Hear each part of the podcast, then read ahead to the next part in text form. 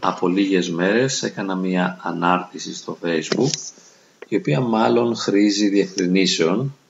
Λέει η ανάρτηση «Η αγνή ψυχή ακόμη και όταν αμαρτάνει δεν αμαρτάνει. Η αμαρτωλή ψυχή ακόμη και όταν δεν αμαρτάνει αμαρτάνει». Είναι λίγο δύσκολο όντως να το καταλάβει κανείς την πληρότητά του έτσι όπως είναι διατυπωμένο, αλλά και τα νοήματα είναι λίγο δύσκολα. Λέω λοιπόν ότι αν ένας άνθρωπος έχει μια εσωτερική αγνότητα και μια καθαρότητα, τότε ακόμη και αν κάνει μια πράξη η οποία θεωρείται αμαρτωλή, δεν είναι στην πραγματικότητα αμαρτία, τουλάχιστον με την έννοια που όλοι το αντιλαμβανόμαστε. Είναι ένας αγνός, ταπεινός, γλυκός άνθρωπος με εσωτερική προσευχή και κάνει μια πράξη. Ας πούμε ότι θυμώνει, ας πούμε ότι καταλύει μια νηστεία. Ας πούμε ακόμη το δυσκολότερο ότι πέφτει σε ένα σαρκικό αμάρτημα. Όλα αυτά θα εξαρτηθούν αν θέλουμε να τα αξιολογήσουμε και να δούμε πόσο αμαρτία είναι από το ποιος είναι ο συγκεκριμένος άνθρωπος και σε ποια περίπτωση πέφτει στην κάθε αμαρτία. Τι του συμβαίνει. Δηλαδή δεν είναι το θέμα αν κάνω μία πράξη ή δύο πράξεις ή τρεις πράξεις. Άλλωστε ως άνθρωποι συνεχώς αμαρτάνουμε είτε με πράξεις είτε με σκέψεις ή με αισθήματα. Έχουμε πολύ συχνά αρνητικούς λογισμούς. Αυτοί οι λογισμοί είναι μια αμαρτία, ιδιαίτερα για τους μοναχούς, οι οποίοι έχουν προχωρήσει πολύ και έχουν αγνότητα και καθαρότητα ψυχής, ακόμα και μικροί ασήμαντοι λογισμοί, για αυτούς είναι αμαρτίες και όντως είναι αμαρτία. Θα μπορούσαμε όμως να πούμε ότι η αμαρτία δεν είναι τόσο η πράξη ή η σκέψη ή το αίσθημα, αλλά η υπαρξιακή κατάσταση. Η κατάσταση της καρδιάς, η κατάσταση του νου, αλλά και η ίδια η ζωή. Αγνότητα είναι η ίδια μας η ύπαρξη, είναι η ίδια μας η ζωή, το ίδιο μας το είναι. Αν ένας άνθρωπος είναι σε προσευχή, έχει δηλαδή συνεχή αναφορά στο Θεό, αν ένας άνθρωπος αφιερώνεται στο Θεό και τον αγαπά με όλη του την ψυχή, την καρδιά και τη διάνοια και δίνεται στο Θεό και είναι αγάπη για το Θεό και τον άνθρωπο, αυτό σημαίνει ότι είναι εσωτερικά με καλό τρόπο αλλοιωμένος. Έχει γλυκανθεί η καρδιά του, έχει γλυκανθεί η ύπαρξή του. Έτσι αυτό που κάνει πυροδοτείται και έχει ως κίνητρο και βάση αυτή την αγνότητα, αυτή την καλοσύνη, αυτή τη γλυκύτητα. Και ακόμη και όταν είναι λάθος η πράξη, ένας θυμός, οργή, η κατάλυση μιας νηστείας, ακόμη και ένα σαρκικό αμάρτημα, δεν έχουν μια αξία από μόνα τους αυτά τα γεγονότα, αυτές οι εμπειρίες. Δεν είναι η αμαρτία ως πράξη η οποία θα μας δείξει το μέγεθος της αμαρτωλότητας μιας ψυχής. Αλλά είναι η εσωτερική κατάσταση της ψυχής. Είναι το ίδιο της το είναι. Αυτό που είπαμε η κατάσταση της καρδιάς. Η γλυκύτητα του είναι του ανθρώπου. Ένας άνθρωπος που έχει βαθιά πραότητα, γλυκύτητα, καλοσύνη και αγάπη, ένας άνθρωπος ο οποίος βρίσκεται σε κοινωνία με το Θεό, μπορούμε να πούμε ότι δεν αμαρτάνει. Όντως, τις περισσότερες φορές δεν πέφτει σε θανάσιμα αμαρτήματα. Πέφτει όμως σε αρνητικούς λογισμούς. Έχει μερικές φορές κάποια αρνητικά αισθήματα ή δεν νιώθει αγάπη, νιώθει εχθρότητα, νιώθει επιθετικότητα, νιώθει σεξουαλική παρόρμηση αυτά δεν μπορούμε να τα προσμετρήσουμε ως αντικειμενικά γεγονότα, δεν τα αξιολογούμε ως πράξεις στεγνές αντικειμενικές, αλλά βλέπουμε την καρδιά από την οποία προέρχονται, την ψυχή από την οποία αναδύονται, την ύπαρξη μέσα από την οποία προκύπτουν οι πράξεις αυτές οι αρνητικές που τις θεωρούμε ως αμαρτίες. Έτσι λοιπόν υπάρχουν άνθρωποι που με τέτοια αγνότητα και καλοσύνη εσωτερική θα μπορούσαμε να πούμε ότι δεν αμαρτάνουν αμαρτάνοντας. Ακούγεται λίγο παράδοξο. Εντάξει, δεν θέλουμε να δογματίσουμε κάτι, ούτε να είμαστε απόλυτοι.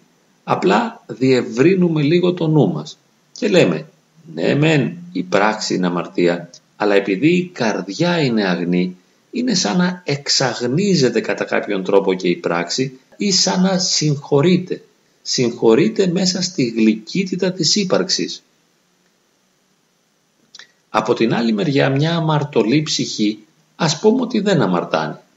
Αμαρτωλή ψυχή σημαίνει ότι είναι αποστασιοποιημένη από το Θεό χωρίς μετοχή στη χάρη, χωρίς να έχει γλυκασμό καρδιάς, χωρίς να έχει μια βαθιά εσωτερική πραότητα η οποία είναι και χαριτωμένη εσωτερική πραότητα, είναι δηλαδή ποτισμένη και ευλογημένη με τη χάρη του Αγίου Πνεύματος και αν η ύπαρξη και η ψυχή δεν είναι κοντά στο Θεό αλλά είναι απομακρυσμένη και ξερή, τότε ό,τι και να κάνει είναι αμαρτία.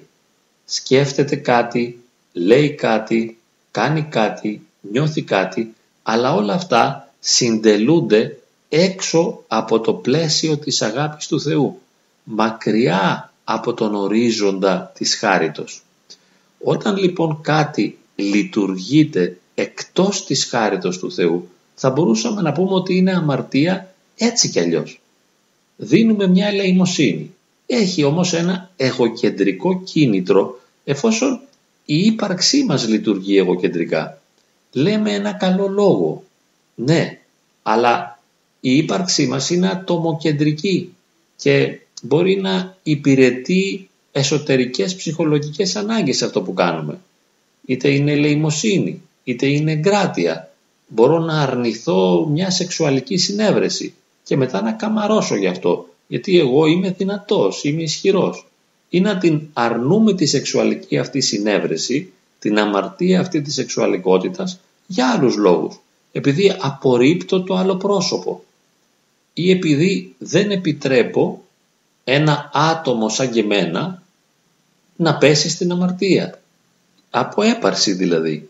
Ίσως ίδια η έπαρση δεν με αφήνει να πέσω. Η περηφάνειά μου δεν με επιτρέπει να πέσω. Γι' αυτό νομίζω ότι θα μας βοηθούσε πολύ αν μπορούσαμε να μεταφέρουμε το κέντρο βάρους της αξιολόγησης από την πράξη στην καρδιά και να μην αναφερόμαστε στα γεγονότα. Μπορούμε να κάνουμε αναφορά στα γεγονότα, αλλά να μην επιμένουμε σε αυτά. Γιατί αυτό το κάνουμε και στην εξομολόγηση. Λέμε, έκανα αυτό, έκανα εκείνο, έκανα τ' άλλο. 5-10 αμαρτωλές πράξεις.